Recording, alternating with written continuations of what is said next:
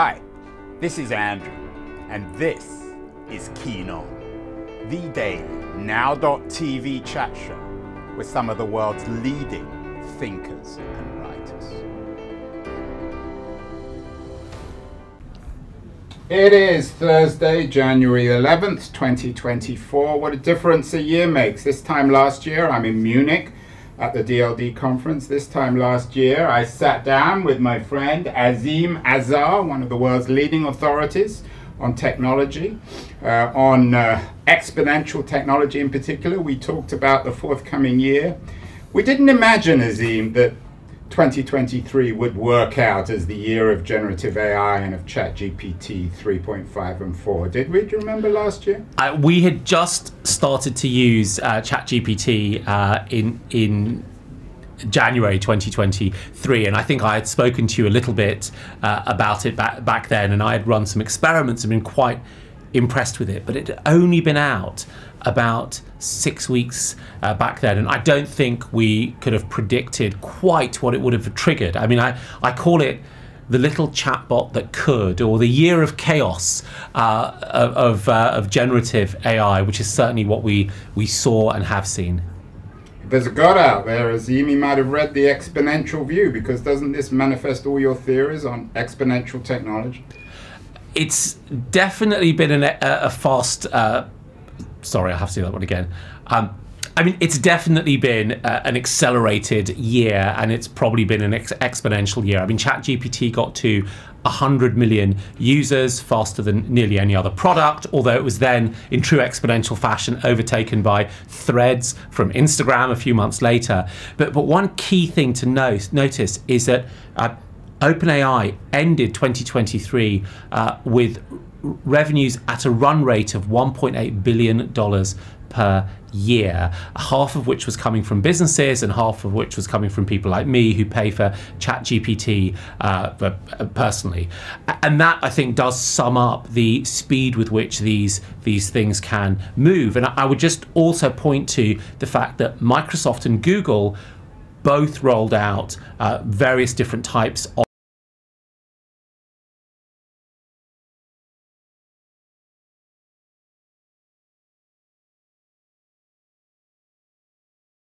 uh, and so on. And if you're uh, a Google Slides or Google Worksheet user, you can have a similar generative AI assistant alongside. And it's remarkable that large, slow moving firms can, can do that inside of a year.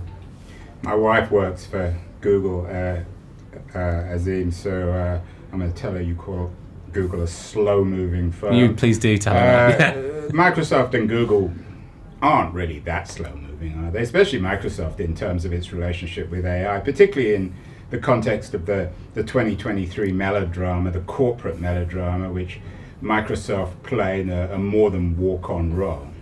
Well, I think we learned that uh, generative AI will cost jobs. The first of which was Sam Altman's, uh, but he got it back uh, a few days not that he needs, later. not that Sam Altman needs. He does. He doesn't need a job. No, I think Microsoft has. I think Microsoft has really demonstrated under Satya's leadership that you can be a big, complicated firm with large customers who are very demanding and probably quite slow moving and still take dynamic strategic choices. The relationship with OpenAI goes back a few years and so they started to make that bet early. But I think there is a lesson for other bosses, which is that if you look at who was involved in that relationship, it was uh, the CTO of Microsoft, who works directly for Satya. It was Satya, the CEO. I mean, it was really the top tier. This wasn't something that filtered in through a corporate development team or a business development team. And, and I think large companies can can start to take some sort of lesson from that, which is if you want to get something done really quickly and it involves something as significant as a technology transition, it's got to be driven from the top. Was this the glory year for Satya? Certainly, uh, at the time of the drama there were a lot of contrasts being made by commentators between the speed of his behavior and reaction and the slowness of, of Google. Yeah, I think it's sh- uh, demonstrating that Satya is very, very thoughtful and is willing to take some measured risks. More than thoughtful, he thinks quick. I mean, anyone could be thoughtful. Well, okay, you're right. He does think really quickly, uh, uh, but I don't. I don't think this was necessarily the glory year because that would suggest that you know he can't do a, a Bjorn Borg and come back next year and, and do even better. Um, and so 24, 25, I think they still have opportunities as Microsoft uh, to really, really shine. And I'm looking forward to hearing what he has to say uh, next week in, in Davos. He's got obviously he's there's a discussion between uh, him and Sam Altman that uh, that I'll be able to uh, observe and and just hear how they are thinking about the next. 12 months because I'm sure that this wasn't his swan song by any means. But we'll get to 2024 in a few minutes. Uh, I haven't heard uh, uh, Satya Nadella being compared with um, uh, with Bjorn Borg, but if he's Bjorn Borg, then uh, Altman's McEnroe, isn't it? Quite possibly, yeah.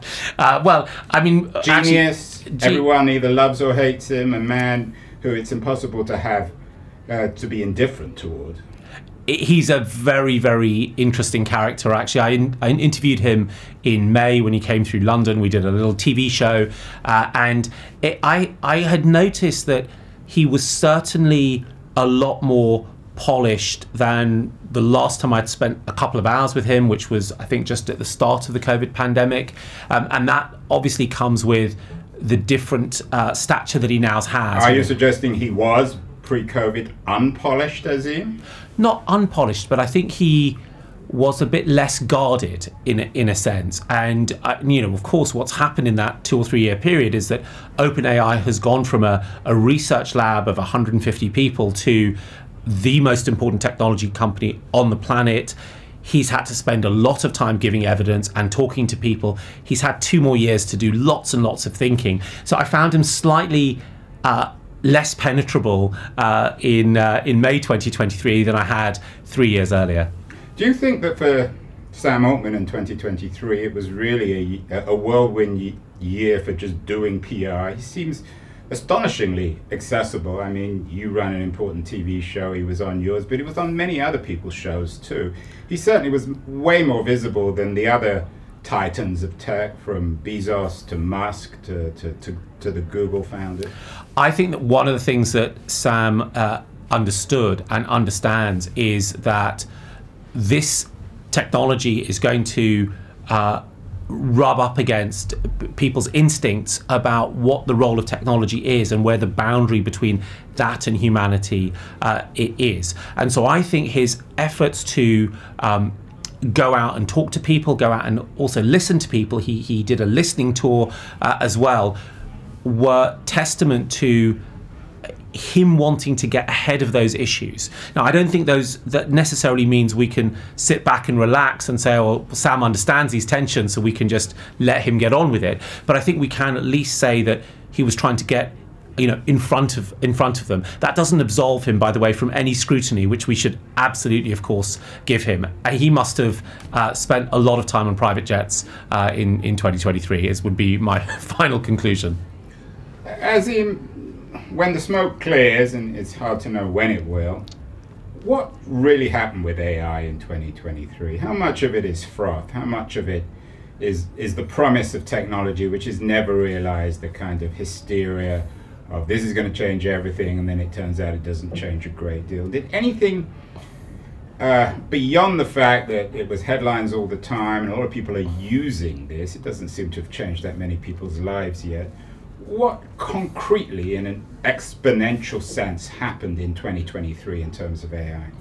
Well, uh, you know, you framed that question so well, uh, Andrew. In 2023, we saw large language models cross what's known as the uncanny valley, that moment where uh, where they start to feel extremely persuasive and extremely nat- natural. Um, and I do think there is a time before ChatGPT and a time after ChatGPT.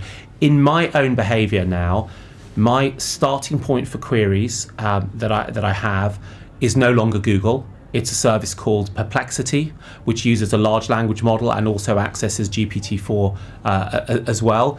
And I use ChatGPT more extensively than I use So Google is or a, a- Wikipedia. a search product. Perplexity is a question and answer product. So you can put in a question. The one I one I did last week was, um, you know, my I live in North London. Gold is green. Golders Green. places, My where I grow garden is consistently flooded. What types of plants could I use if I'm going to plant low maintenance borders to try to absorb some of this water?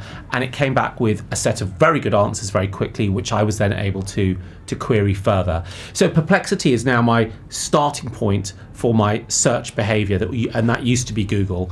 Um, it- with with ChatGPT, I've I've I use it daily in my research um, needs, but I have also just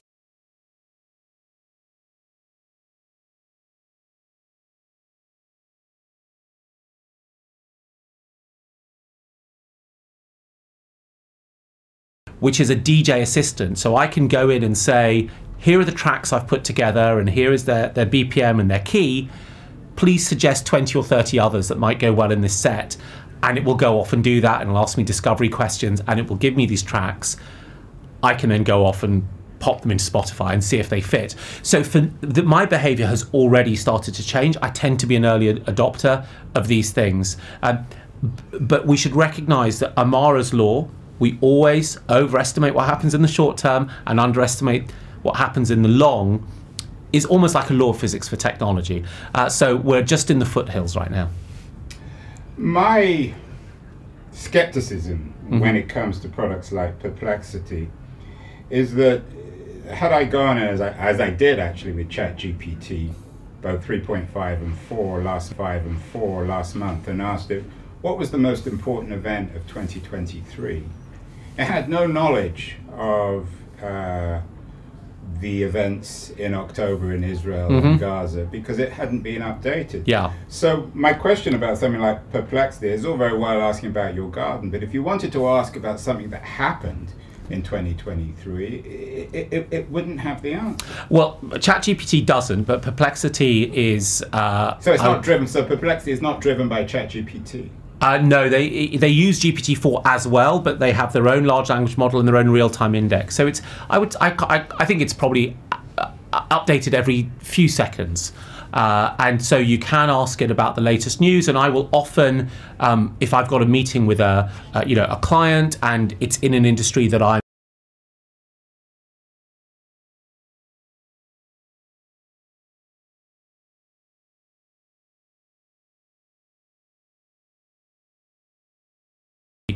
and why do they matter? And i will query it and it will have news stories research papers uh, and, and so on. And so it's very distinct as a use to ChatGPT which as you say can be three or four months out of date or sometimes longer. If I use perplexity as the, this interview would probably be better, what kinds of questions might it encourage me to ask you? I think it would ask questions like, um, you know, what will we see from actual corporate adoption in 2024? Should we be disappointed that we're not really seeing this in the productivity statistics yet? Uh, you know, when when does that rubber actually hit hit the road? And I think there are some really really interesting things happening there. You've just made me redundant. No, exactly you're, you'll gonna never be ask. you'll never be redundant. Yeah. Well, uh, in my own dreams, anyway. So let's talk about 2024. And, and as you said, the obvious question is the rubber meeting the road, the old cliche in Silicon Valley. It's all very well talking about these things, but when will we begin to see profound change? Is it going to be in 24? Profound is a big word uh, Well, to use. significant that Let's ordinary people who don't go to DLD would understand. Yeah, well, let's uh, let me give you two numbers: uh, six percent and ninety-two percent. So, in um, the summer of 2023, uh, Tom uh, Davenport, who's a professor at Babson College, uh, released a uh, a report on the use of generative AI in large companies, and he surveyed about 400 chief digital officers. Six percent of them said we have a use of a use case, an application using generative AI in production at scale in our in production at scale in our organization. Six percent. In October 23, OpenAI re- announced that 92% of the Fortune 500 had signed up for its developer program. Uh, and what you're seeing there is the gap between the early adopters, 6%, and the 92% groundswell who have been starting to getting their ducks in the row to build using this technology. And the, well, the question for my mind is not will we get to 92%, but how quickly will six become 92? I don't think six will become 92 in 24, 2024, because it just takes too long in large companies. You know, it takes everything's done in quarters, right? So it's three quarters to get anywhere. But we are not we're so much further away than we were, say, with cloud computing, when even four or five years after AWS, Amazon Web Services, was was released uh, 15 years or so ago, you were not getting it anywhere near 90% of the Fortune 500 experimenting on cloud. They are experimenting with uh, large language models and specifically OpenAI's. Uh, and I think that means that you will start to see a, a swarm uh, of applications at the back half of 2024 and into 2025. Is all the innovation, Azeem, in the US, on the West Coast in particular, in China? You're based in North London, but you're Yeah. global in your perspective, in your perplexity. um, the Europeans are very good at regulation. We're at DLD. A lot of the sessions are about regulation. I'm Yeah. actually moderating one tomorrow on it. Um, is there much innovation on the AI front coming out of Europe, Well, uh, there's DeepMind, um, which, is owned by Google, of course? and is in the UK, uh, which is you know in politically no longer in Europe, I guess in that in that sense. Uh, you know, there's there is stuff coming out of uh, France. So you have um, Mistral, which is a a French um, startup, and Mistral is building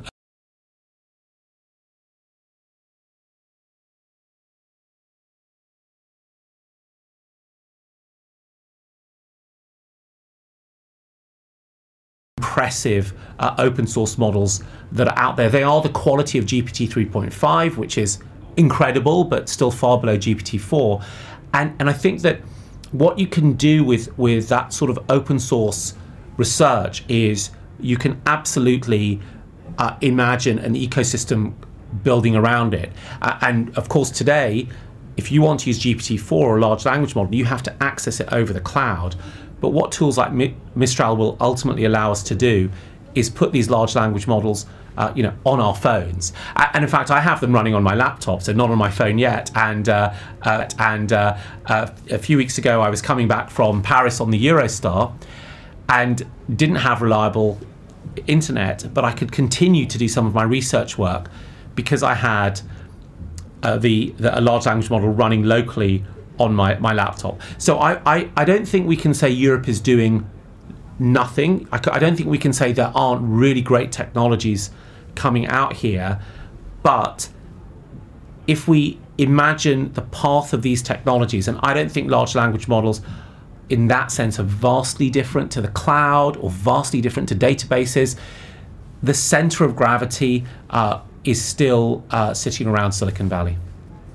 And what about when it comes to the regulation front? Is that what the one thing that Europe seems innovative, good at, for better or worse? Well, what is it to lead on on regulation, and what is it to lead um, on on you know the control of these these systems? And I, I think that we spend a bit too much time. Um, we spend a bit too much time trumpeting our successes in this field in, in Europe.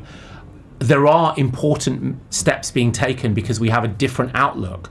Uh, it is not so laissez faire. So I think notions like bots would have to identify themselves as a human, which is part of some of the measures that, uh, sorry, bots would have to identify themselves as bots rather than as humans. Um, That was a Freudian. error. yeah, that was a front. It's it, part of the measures that the um, the EU is, is pushing. Those things actually do matter, but I do think that the balance is um, is perhaps in the narrative is not is not quite right yet. I would rather there be. Um, we can have both conversations in Europe. We can talk about the innovation and we can talk about the importance of um, inclusive regulation and pro social outcomes from the technology. In other words, Europeans can chew gum and walk at the same time. we can. I have confidence that that is possible, even if we choose Although not you to. don't seem entirely convinced, or it might surprise some people, especially on the tech front.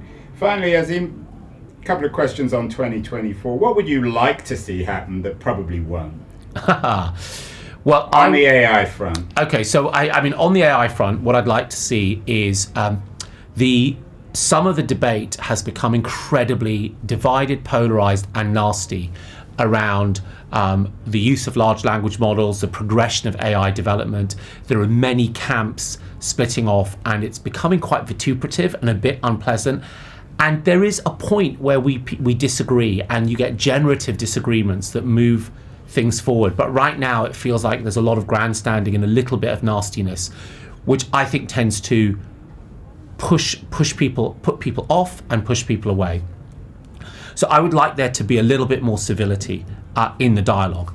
The second thing I would like is a focus to move away from this notion of the P doom, the probability that machines will kill us all in any short period, short the order. The existential scenario. The existential scenario, because I think it is sucking the oxygen out of the room, and I think that it is about, in a, at some level, is about forcing through a particular type of political doctrine, which is a um, an ultra utilitarianism, but without going through the normal political process which is that we either have a revolution or we vote for it. Uh, we, you know, we voted for for um, supply sideism in the 19, late 1970s, early 1980s. Um, it didn't sneak on on us uh, through uh, regulatory capture, and and I, I sort of would like that debate to be toned down a little bit so we can have a um, you know a more measured, more evidence-driven uh, discussion about how we make these ensure these technologies are explainable and safe.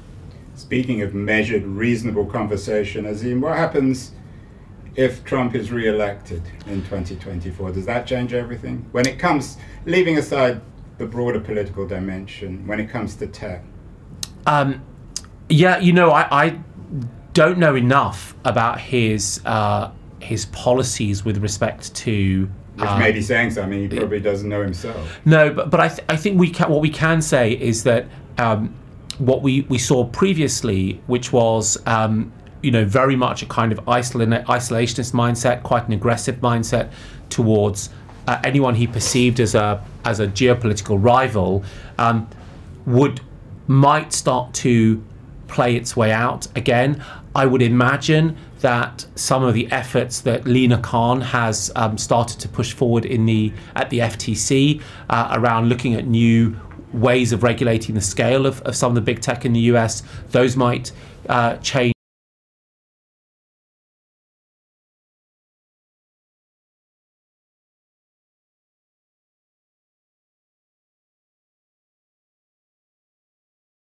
Uh, liberal, rights-oriented, um, you know, work, you know workforces of the technology companies were able to orient themselves as slightly as a kind of bastion against some of the things that he he said. But it seems to me that the culture war in the US has moved on and uh, uh, since then. And I'm not sure that it wouldn't create a really fragmented and fractured uh, in, environment. And and sometimes you know makes me a little bit relieved that I sit in the bucolic rambling suburbia that is Golders Green.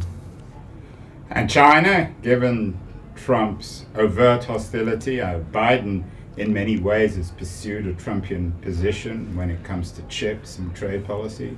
Could you, uh, are you concerned that that these countries are, are not just geopolitical rivals but AI rivals?